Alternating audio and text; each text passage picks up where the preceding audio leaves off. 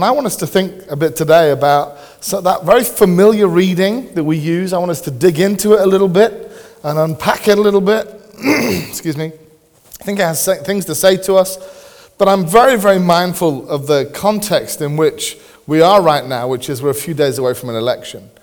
And uh, I would like us to spend some time uh, this morning praying for our nation together, and uh, we'll have an opportunity to do that too. So that's where I think we're going to go. Um, but Spirit could just take us in a very different direction, and that's absolutely fine, isn't it? Turn with me, if you would, to Isaiah chapter 9. Turn on your Bibles or open them up, and let's have a look at Isaiah chapter 9 together. We're going to read the first seven verses, which are really familiar. If you've been to any kind of lessons and carols or a nativity at a children's school, perhaps, where they've read some Bible readings, you will have heard these words before. Uh, words from the prophet Isaiah. So, writing hundreds of years before Jesus, at a time when Israel is quickly falling away from God and is about to go into a season of exile. And so, this prophet is writing to a nation in trouble, a nation in need of God's intervention. and in the midst of the trouble and the difficulty, in the midst of enemies that are facing them, seeking to oppress them, Isaiah is going to speak these words. And when God disciplined the nation of Israel, there were like these cycles of discipline that would come upon them as God sought to kind of get their attention and get them back on track. God's intention for Israel was always that they would be a people who would be his special people. So that he would demonstrate to the whole world what it would look like to live in relationship with Him by having a special relationship with this people. In fact, if you later on, I've probably said this before, but if you want to just do a search on the phrase, I will be their God and they will be my people, or variations of that, you'll see that it's peppered all the way through the scripture, all the way from Genesis to Revelation. It's there and it appears lots of times in the prophets. It is kind of the story of God saying, Will you belong to me and will you let me be your God? That's the story of God, is that He created us to live in union with Him and to walk closely with Him.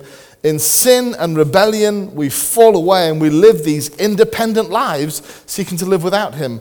And the story of God is a story of a God who's reaching out saying, Will you be my people and let me be your God in an exclusive way? Not serving anyone else, not chasing after anyone else, not trusting in anyone else for the future, not worshipping and giving what should only belongs to me to anybody else, is what God is saying.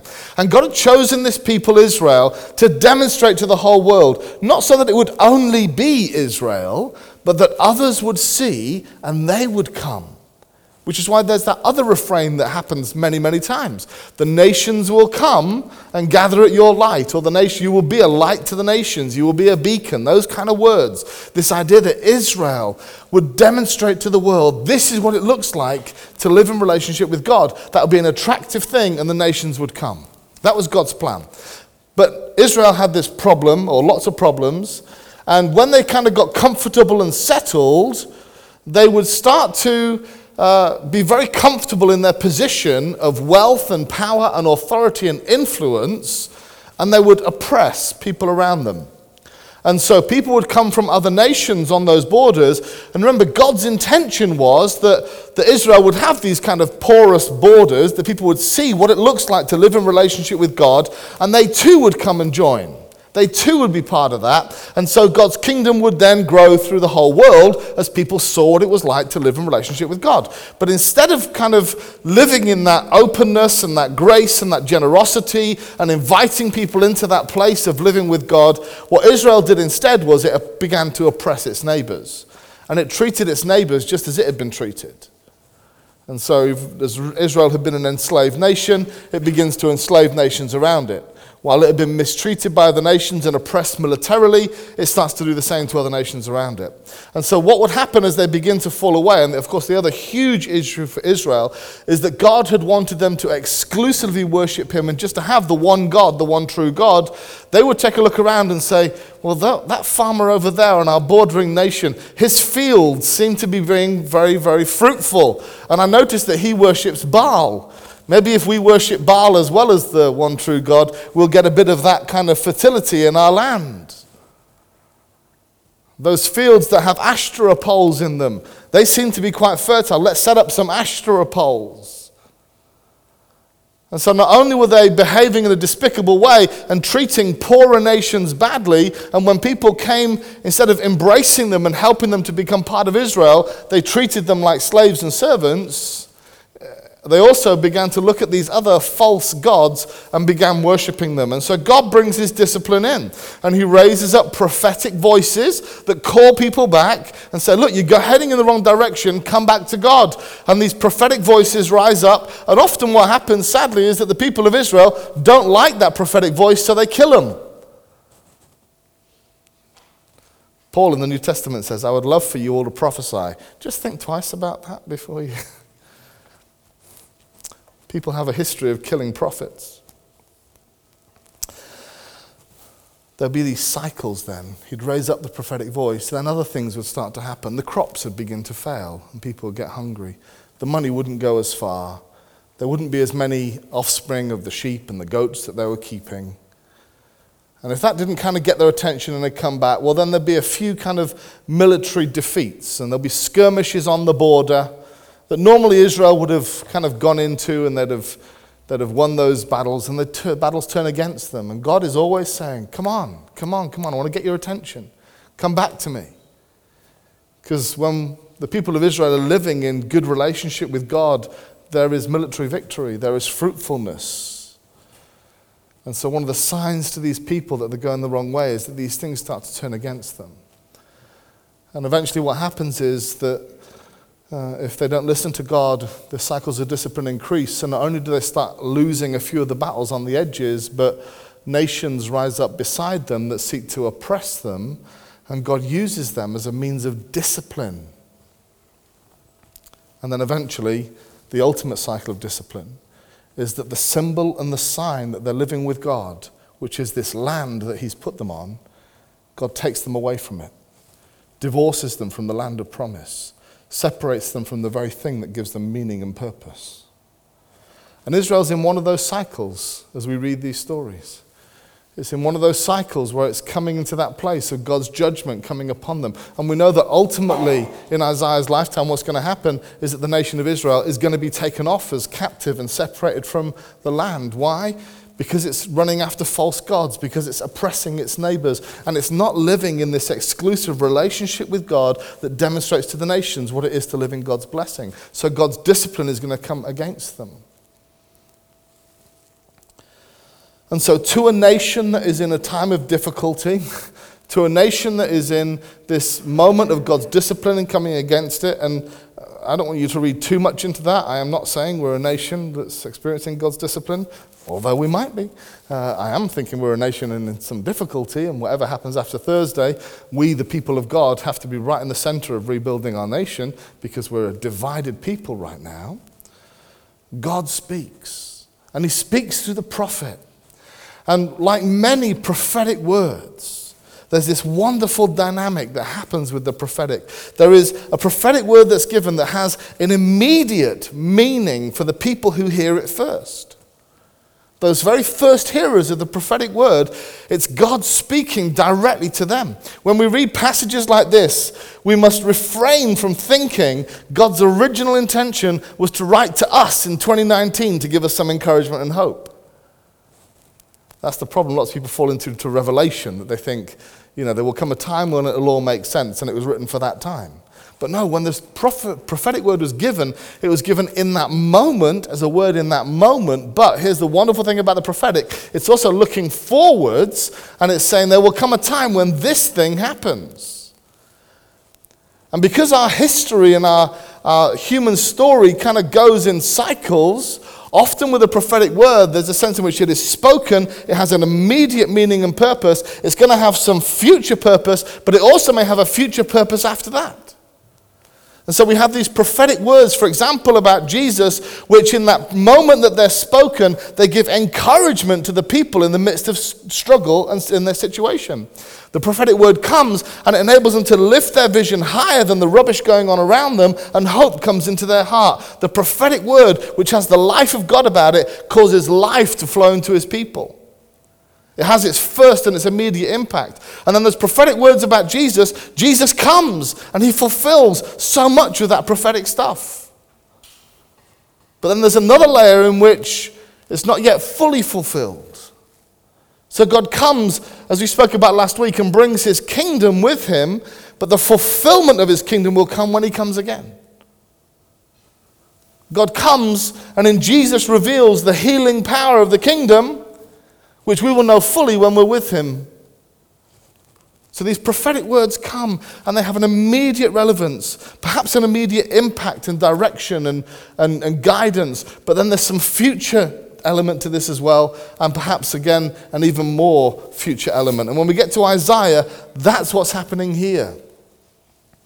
So next time you see a little wonderful, delightful child reading from the prophet Isaiah, smiling because this is all about Jesus, realize these prophetic words had an impact on the people who heard them first.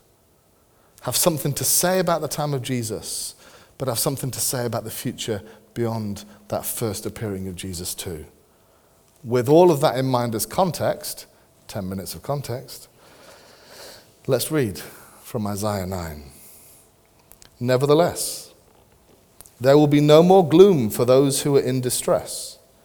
In the past, he humbled the land of Zebulun and the land of Naphtali, but in the future, he will honor Galilee of the nations by the way of the sea beyond the Jordan. The people walking in darkness have seen a great light. On those living in the land of deep darkness, a light has dawned. You have enlarged the nation and increase their joy. They rejoice before you as people rejoice at harvest, as warriors rejoice when dividing the plunder. For as in the day of Midian's defeat, you have shattered the yoke that burdens them, the bar across their shoulders, the rod of their oppressor. Every warrior's boot used in battle and every garment rolled in blood will be destined for burning. It'll be fuel for the fire. For to us a child is born, to us a son is given, and the government will be on his shoulders and he will be called Wonderful Counselor, Mighty God, Everlasting Father, Prince of Peace. Of the greatness of his government and peace, there will be no end. He will reign on David's throne and over his kingdom, establishing it and upholding it with justice and righteousness from that time on and forever. The zeal of the Lord Almighty will accomplish this. So, already, just with what we've said about the scripture, it takes on a new meaning for you straight away, doesn't it? So, when it talks here about people rejoicing in the time of harvest, you hear that echo. They've been going through a season of discipline. The harvest and the crops have been failing. Do you see it now? They've been going through a season where military defeat has been happening on their borders, and a, a new power is rising up to oppress them because they've been disobedient to God as warriors rejoice when dividing the plunder. These are things that they haven't been experiencing. This is what they've been without. This has been what has caused the, the opposite of peace. It's caused strife and difficulty. It's caused fear to come into people's hearts. That's what they've been living with.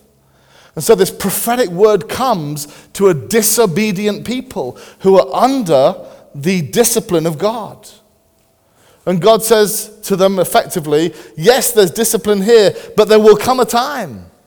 And even though these nations, Zebulun, Naphtali, these nations rise up against you, I will defeat them once more, says God. That's an incredible word of prophet, prophecy, an incredible word of promise. Could you imagine if you're in that situation where you're living in that disobedient nation? And maybe you're somebody who's one of the disobedient ones. Maybe you've got a little Baal altar inside your house. And God's been saying to you that judgment's coming. And perhaps for you, there's that dawning sense that I'm not doing what I should be doing. I'm living in a life that is displeasing God. And that could be the ruining of you, the end of you. That could be that sense of, woe am I, I'm just dead. And yet the prophet speaks and says, there'll come a day when we'll make it right. Or maybe Maybe You could be one of those people, if you put yourself back in that situation, who's trying to live right, who's worshiping the one true God, who does away with idols and focuses, and yet still, because of the nation where you are and the people around you, you live with the effect of other people's sins. Your crops have failed because there's a national identity to what's going on.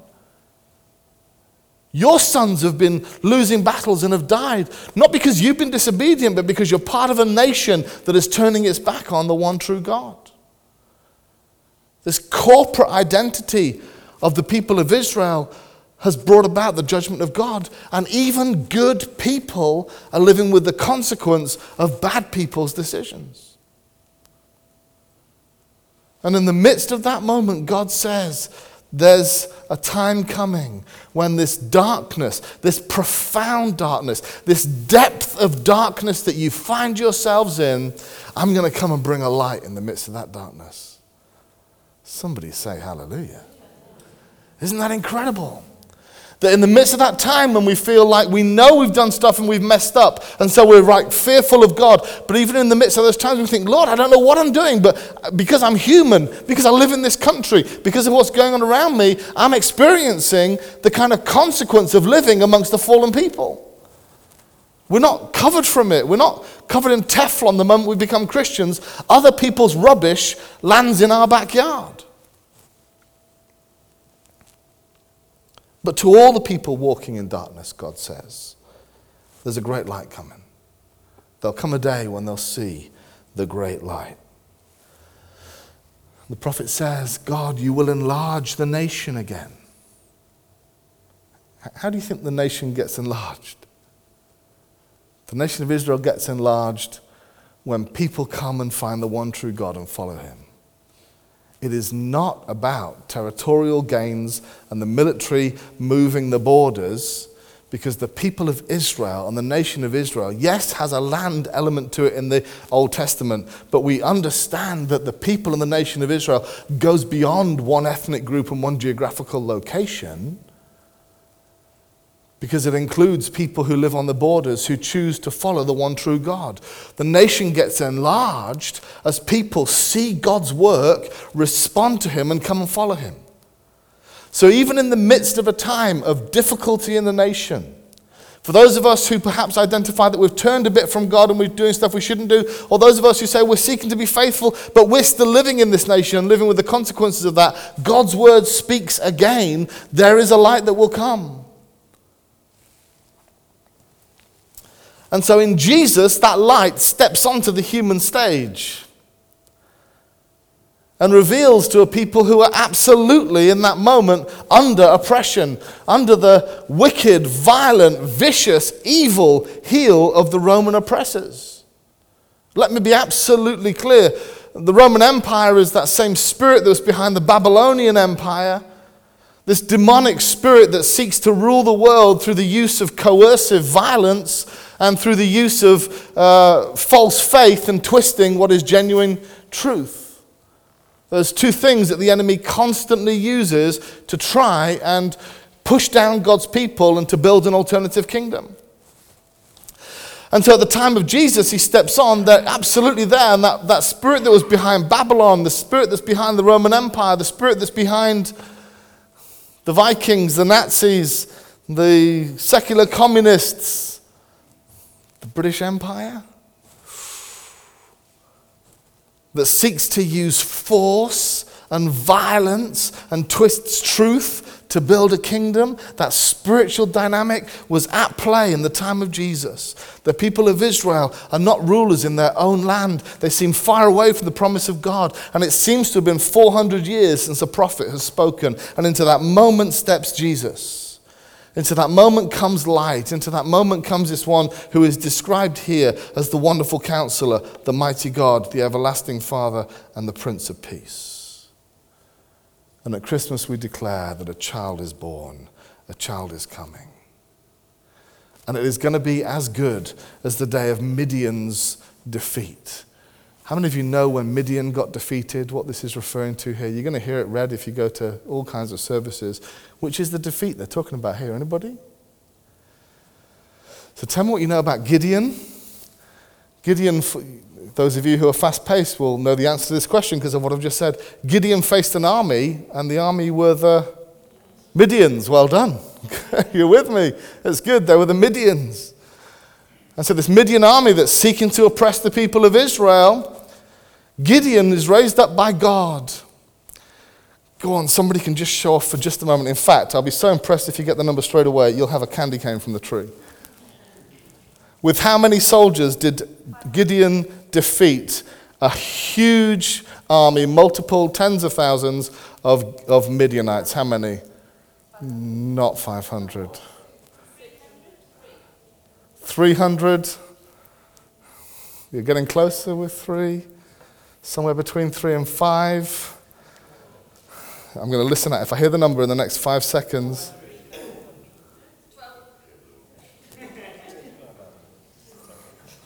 Three hundred and fifty. I get that later. Okay, it's unfair. How many weapons did they use? None. None. There we go.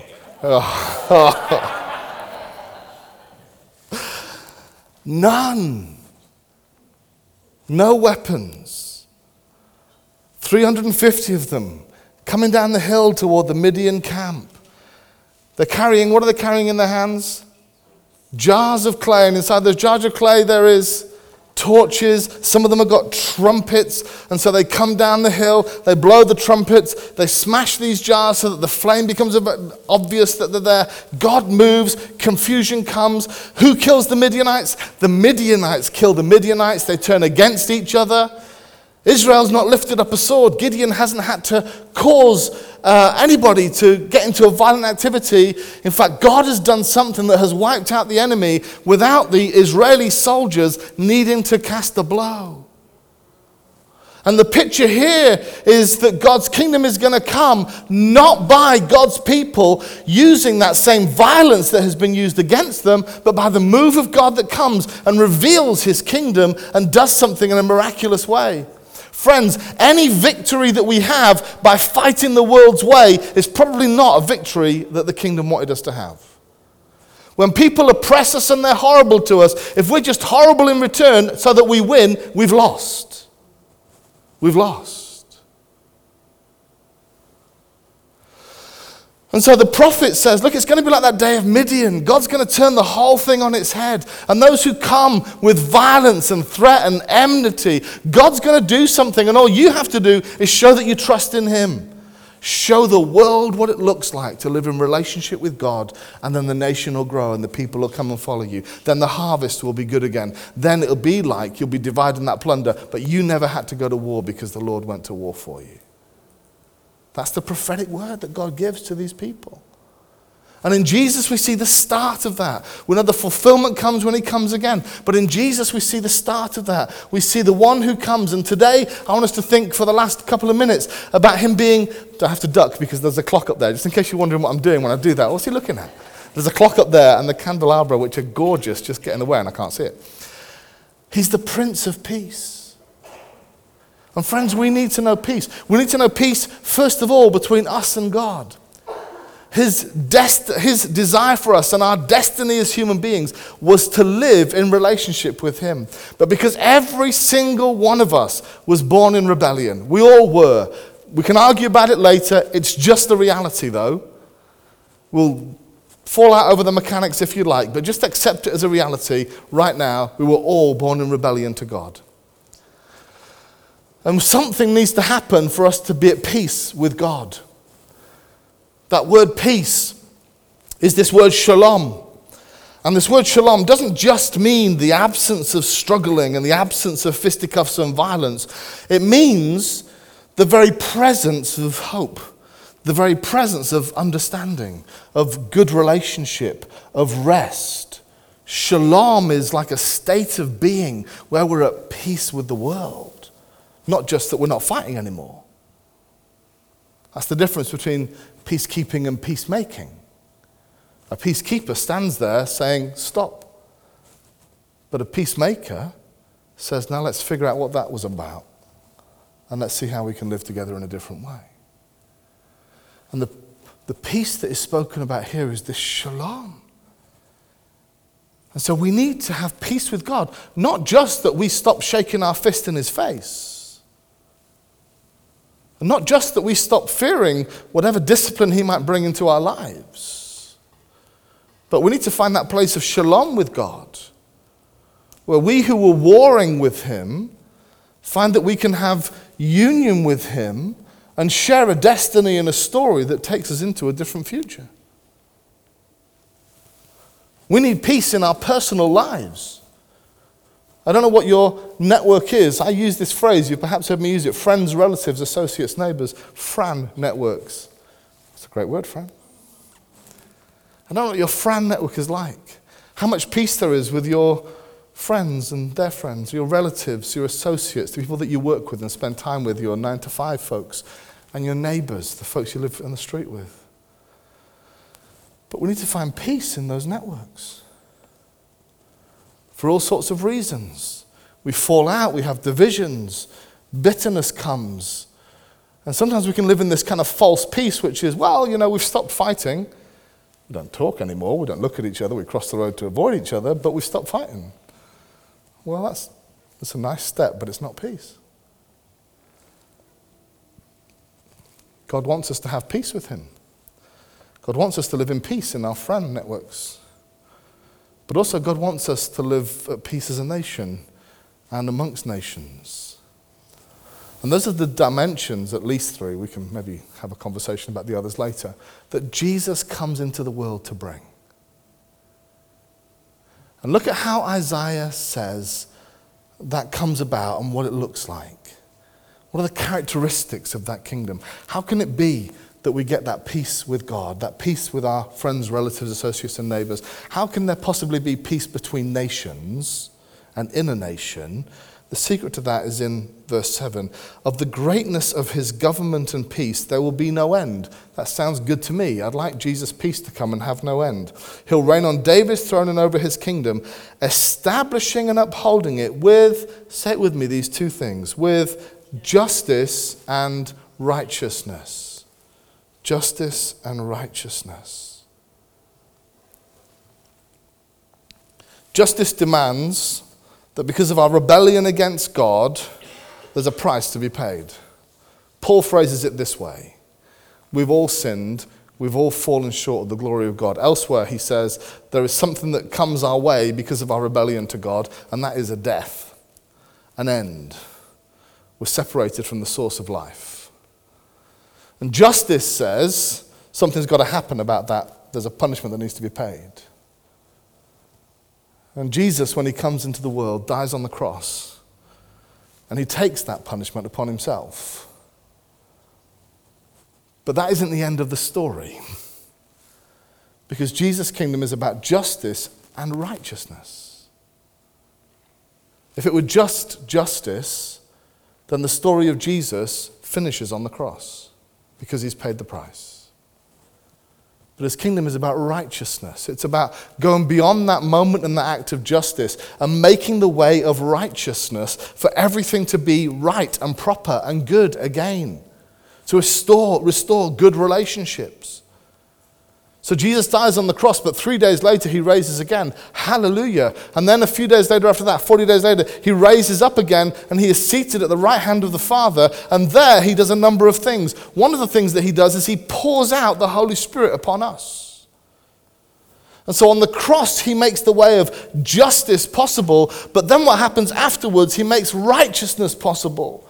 We don't have to carry on living in that rebellion to God. We can live in a different way as God's power works in us to make us live a righteous life, the good life, the life that God intended.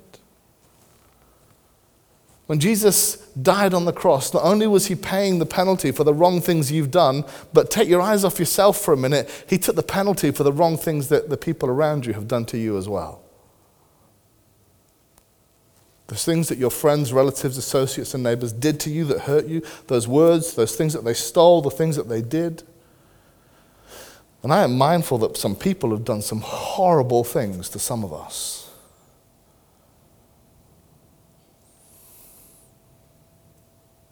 God makes for justice and righteousness. His kingdom, if it's going to come in fullness, needs for that justice to come in. The thing that Jesus died on the cross for them, the offense of that, the personal nature of that, he takes to the cross.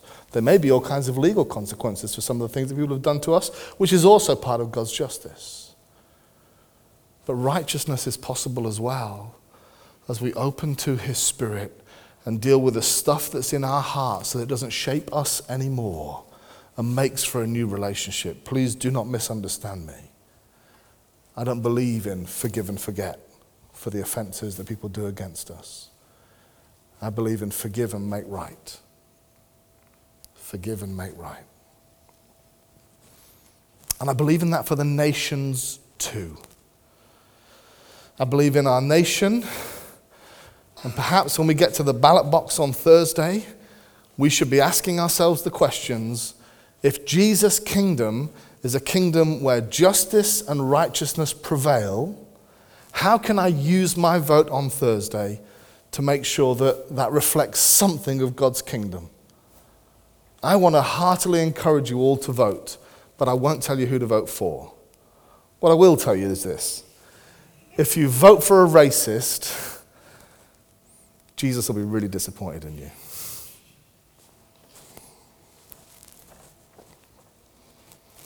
You need to go into that ballot box. I want to encourage you to go. I want to encourage you to go because it's really important. Uh, on our ballot paper, I don't think we have any extreme racist parties, which is really good.